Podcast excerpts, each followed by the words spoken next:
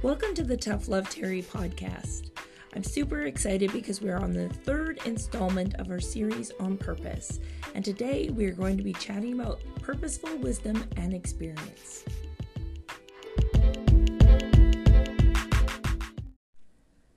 Just to give you a little heads up, this is your content warning that in this episode I do discuss sexual assault as well as the mention of concentration camps. All right, everyone, welcome back. I'm super excited that you are here while we get to basically the middle of figuring out your purpose. The first two installments, we talked about the importance of passion and differentiating between those are that harmonious or those that become obsessive, and how we can get back to falling in love with our passions. The next thing we talked about was the importance of our skills and our strengths, the things that we're either naturally talented at and the way we exist in the world, and the things that we have learned to become good at and master.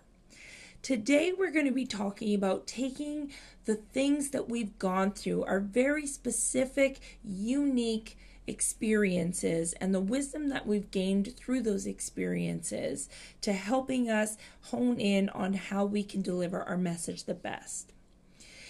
Just recently, I actually read the book Man's Search for Meaning by Viktor Frankl, and if you have not read it, I highly recommend. It changed a lot for me. Uh, obviously, I'm a big advocate for finding your purpose and finding meaning in the everyday. But until you truly read the firsthand account of somebody that survived a concentration camp, you really, I don't think, understand how desolate it actually was. One of my favorite quotes that came out of the book was, What you have experienced, no power on earth can take from you. And this is kind of a, a sentiment that I share a lot when I teach my writing workshops or any sort of creative workshop. A lot of times people are afraid of putting their work out there or talking about certain topics because they are afraid of the response and reaction they might get from other people. So I always encourage people to speak from the lens of their own experience. And if you look at my Instagram account, you will see that this is exactly what I do. I'll usually tell a story about my own experience. If other people were present or part of that story, they may have experienced it differently, but nobody can take my experience away from me. And so that's all I become an expert in these very specific experiences and the wisdom you gain are basically the things that you can anchor onto for your purpose. It doesn't mean you are using this narrative and like falling into a victim mindset. If anything, it's helping you make meaning from the things that you have gone through in your life. And that has been proven to help people um, move through depression and move towards hope more so than settling into this um, quote unquote victim mentality. Now, I don't want to trivialize and say, like, yes, everyone should go through terrible things to become the person they're meant to be or whatever. No, I definitely, if you can avoid any sort of hardship, of course, we want you to do that. But the reality is, is most of us will and have experienced hardships of some kind. One of my good friends, uh, Jen Swadine, who talks a lot about ADHD, said something uh, when we were in conversation. And this comes up a lot when people talk about their problems. A lot of people are quick to downplay that, well, it could be worse kind of idea. And she said, you know what, whether it's a first world problem or a third world problem, a problem is still a problem. And that gets me thinking about this. So I don't want you to uh, think that what we're trying to do here is make you feel that your problems are less than or you don't have to worry so much about your problems because there's worse things. No, no, no, no, no. This is saying that you have lived a very specific life that is yours. And I'm going to use my life as an example about how I'm able to pull elements of my very specific life to connect to a lot of different people. So, my basic story is I grew up in a small town, uh, particularly on a farm. My parents were not super rich, so we had scarcity mindset.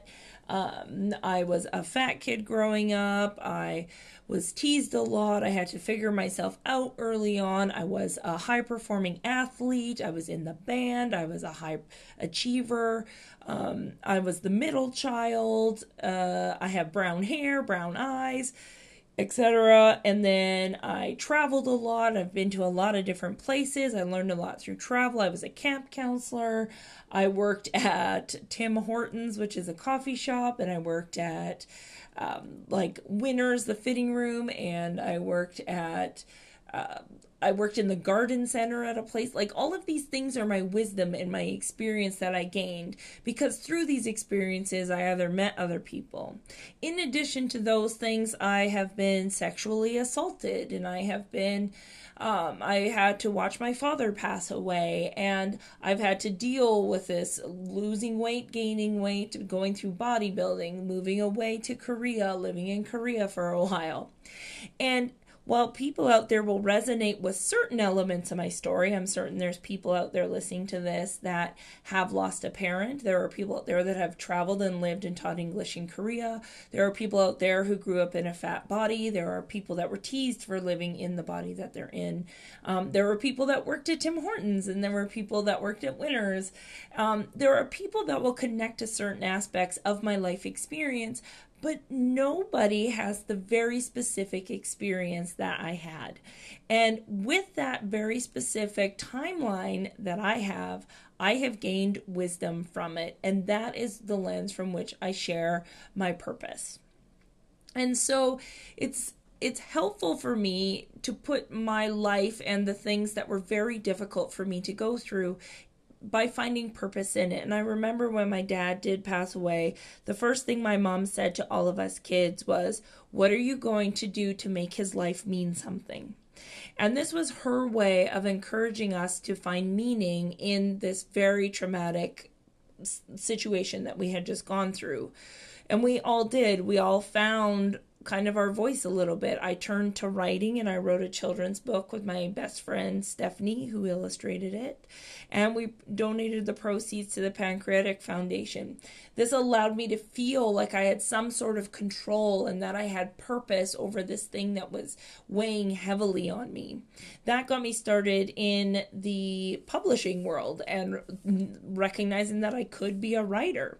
So that, you know, uh, I don't even know when that was, so that 20 ish years later, I would go on to publish the Geo Theory, chipping away at body image, because I had built up the wisdom of having done it the first time. It was a lot easier for me to do it the second time. And that's just like one example. But the thing is, we go through so many different things in our lives, um, but rarely do we stop to take a look and see what did I learn from that. And if you are anything like me, I'm very future focused. So when things happen, like especially things I don't like, I am just like, okay, that happened moving forward. Like one of my favorite slogans is literally always forward, never back, because you can never go back. But it's important because you need to work through the things that you've gone through in your life. So finding the things that you've gone through are a means of connection for you with other people, and this helps you in your purpose. I also like to think if we can figure out what hardships we faced, there, it's usually because there was a problem of some sort and something that we can work towards resolving or solving. In my case, it turned out to be body image was the thing that I really wanted to fix and make sure my nieces and nephews and the children that come after us have to worry less about that there's less fat shaming for children. That is the overarching goal that i have with the work that i do. And i would not think that that is something i would not be as passionate about resolving that issue if i personally did not experience that uh, similarly, I have been asked to talk on the radio about um, the Me Too movement and all of that good stuff because of my own advocacy towards um, sexual assault victims and survivors and things of that nature. And so it's important not that you have to share every single personal detail of your life, but the things that you think maybe have broken you Is there a way that you can find meaning in them to help fulfill or fix or work towards fixing them for other people that come after you? A lot of times these things that seem to that seem like they can tear us down or tear us apart, they make us go inwards and say, Poor me, um, this is the worst thing I've ever gone through. And we can really get caught up in our own stuff where we let it take us down. And we feel very out of control when these things are happening. One of the best ways to regain control when something's doing that to you is to say, What can I do with this experience that I've had? Now, again, it doesn't just have to be negative experiences you've had, though those are usually the ones that there is a problem. So it usually will encourage you to take action to try to solve it for the next generation or whatever. But your experience and wisdom also comes from positive things. I learned so much just from traveling on my own and in fact that's one of the next books that I'm going to be writing is everything I learned from traveling as a solo woman and what I learned in those adventures. Some people will resonate with the joys of traveling. Some people that have never traveled may be inspired to travel. There's so many different ways to connect with people through the things that you've experienced uh, because we all experience the similar emotions through similar things the loss of people we all grieve in some capacity. Body image, everyone's affected by. Um, mindset or mental health issues, most people are affected by that, and the ones that say they aren't are um, because mental health is your mind, and if you're not being affected from it, then you must not have a mind. You must, you are affected by moods and things like that in some capacity. Everyone is right? So there are all these like general things that allow us to connect back to our humanity and connect to others to help us move towards fulfilling a purpose. So, one of the things that I always encourage people to do is make a list of the different things that you've learned and gained. So, maybe make a list of your uh, top three life experiences, like I always consider like the big life experiences to be like the before and afters. So this thing happened and you refer to it as well before this happened this is what my life was like after this thing happened it was completely different. So for you, you might be somebody that's had children. That is a great thing to relate to people on, and you have a vast range of knowledge on the topic of parenting. I do not have that. I don't understand actually what it is like to have children. And so that is something that gives you a specific niche for the most part in the area that you want to be connecting with other people through. You might connect to other parents, you might connect to grandparents, you might connect to um, you know, maybe you're a foster parent, you may connect to other foster parents, whatever that thing is. You want to consider is is my potential audience built in to these things that I am going through or have gone through? So make a list of the three things that your life is kind of like these are like before after moments where your life drastically changed. And those will give you an idea of maybe something you want to help solve a problem. I also say if there's anything that pisses you off, that also helps you figure out what your purpose is because you might want to try to fix it. But whatever your thing is, you want to figure it out. A lot of times people have certification in things. This also contributes to your wisdom and experience. This can be maybe you went to school to be an engineer. I went back to school to be uh, a certified in applied positive psychology. Maybe you went to school to be a nurse. Maybe you went to school to be a teacher. Maybe you became certified in somatic healing. Maybe you're a sexologist. There's there's vast things that you can learn education in. And this is where it's really fun to think about all the different ways that you can use your passions. So maybe becoming a certified music therapist if you play if playing guitar is a passion, and how can you apply that to uh, helping people or solving a problem. And so, some of the examples I give in the blog post, the corresponding blog post to this podcast, is perhaps you're a professional dancer in your life and maybe you're an escort, maybe you solo traveled as a fat person like I did. Whatever your thing is, it can help you find your purpose. And so I like to think of this in a few different ways. Um, so for me, I got certified in applied positive psychology. I got a lot of education in photography and I worked running my business and I studied body image specifically. And that is me taking my life experience as somebody that really struggles with body image, learning more about it, getting a certification to have the tools to be able to help resolve it, and then applying it to my photography practice and to um, help educate other people in the photography industry so that way they can go forward and change the way that people feel about their bodies or their minds, because body image is just about the mind. So you can see how these pieces are starting to really like kind of come together. Where it really will come together is our next topic. We're going to be talking about values, and the values exercise is like probably my favorite piece of this whole thing. Um, because once you find your values in life, if you haven't done this exercise, this is going to change your life.